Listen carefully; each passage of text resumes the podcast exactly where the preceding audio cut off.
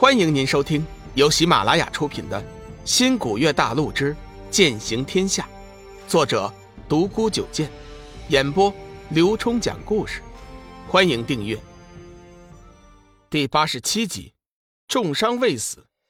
这时，一道人影宛如一道利剑一般，从缥缈阁的禁制中飞身出来。只见他身材苗条，眉目如画，峨眉淡扫，一身翠绿裙衫，秀美绝伦，满脸却是焦虑之色。小玉，你到底还是出来了呀？天机子见来人正是小玉，心中大喜。小玉先前被飞花仙子带回密室疗伤，如今伤势刚刚痊愈，心中担心小雨，便不顾缥缈阁众人的劝阻，一路飞身赶来。小雨呢？你把我的丈夫小雨怎么样了？小玉恨恨地咬着嘴唇，瞪着眼睛问道。天机子冷笑一声：“ 痴儿，你还不醒悟吗？他是你什么丈夫了啊？他是七煞天魔。”如今已经死在了乾坤星斗封魔大阵之下了，你别再执迷不悟了，跟我们回玄青山，那里才是你的归宿。死了？小玉听到龙宇已经死在了乾坤星斗封魔大阵之下，身体宛如被雷击一般，只觉得喉咙一甜，张口便吐出了一口血溅来。随后赶到的幽梦急忙将快要跌倒的小玉搀扶了起来。嘴角同时也咬着血迹，狠狠地看着天机子。小玉，这是龙宇的尸体，你看他一眼，跟我们走吧。天机子随手甩起一道无形劲气，将浑身是血的龙宇送了过来。小雨，弟弟，你，你不能死，你死了我可怎么办呢？难道你忘记了？你，你还要带我去？新古月星见你的爷爷呢吗？小雨，你不能死！小雨，小玉拼命地摇着龙宇的头，放声的大哭起来。幽梦相对还是冷静一点，他急忙抓起了龙宇的胳膊，仔细地感应了一番，先看看他还有没有救。只要是有一点点的希望，哪怕是百分之一，到了黄泉之山，请爷爷和索命爷爷出手，都有救活的可能性。反正他也成魔了。日后救活他，不如就游说他加入我们鬼门得了。谁知道经过仔细查看之后，龙宇身上已无半点气息，尤其是体内的筋脉和内脏已经完全破碎，根本已无再救的可能。他死了，他真的死了。幽梦在天一空间学过毒经，对医道也颇为在行，眼看龙宇已经没有救活的可能性了。也忍不住抱着他的胳膊，大声的哭了起来。随后，从禁制中走出的飞花仙子、千惠神尼、空明大师、紫云真人一行人，看到两女痛哭的场景，无不感到一阵悲凉。紫云真人喃喃道：“师尊呐，师尊呐，你怎么还不出手啊？你若再不出手，这龙宇可就凉了呀！”阿弥陀佛，两位女施主。还请节哀顺变呢。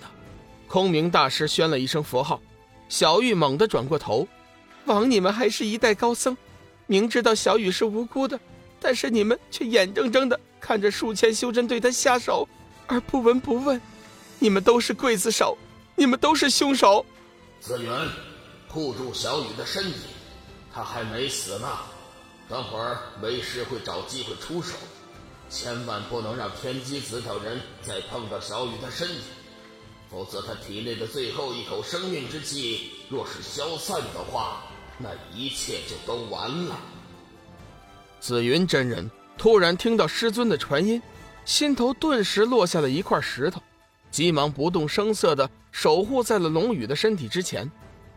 龙宇此时确实还没死透，生命之灵在关键的时刻退回了龙宇的身体。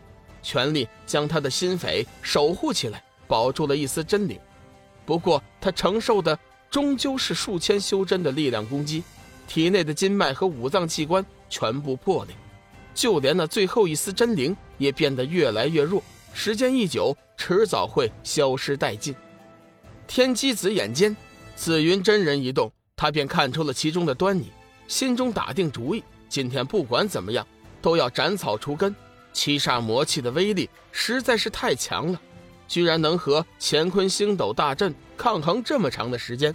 虽然最终还是失败了，但是这份力量也足以让修真界各派胆寒了。要知道，今天布阵的可是集中了道门修真的一大半的力量，错过了这次机会，以后就难了。毕竟各派都有各派的打算，这次要不是为了上古神兵，哪里还会如此齐心呢？紫云真人，难道你想维护七煞天魔吗？天机子扬声问道。紫云真人冷笑一声：“哈哈哈哈龙宇以一人之力对抗乾坤星斗大阵，如今就剩下了一口真元，难道你真的想赶尽杀绝吗？”紫云真人万万没有想到，自己还是小看了这个天机子。此人看来城府很深。而且他感觉天机子的实力还不仅如此，或许他还刻意隐藏了什么。真人，适才你也见了，龙宇对抗乾坤星斗大阵用的全是七煞魔气，如今他尚未成就气候，就有如此的威力。如果这次放过他，以后等他完全掌握了七煞魔气，那岂不是天下无人能治他了吗？到时候。天下苍生坠入杀劫，这个责任谁来负啊？天机子声如大鼓，语调沉沉，隆隆传开，似乎是故意想周围的修真都看到他们之间的对话。小玉听到紫云真人说龙宇还有一口真元，急忙停止了哭声，向紫云真人追问道：“前辈，你是说小雨还没有死，是吗？”紫云真人看了小玉一眼，叹息一声。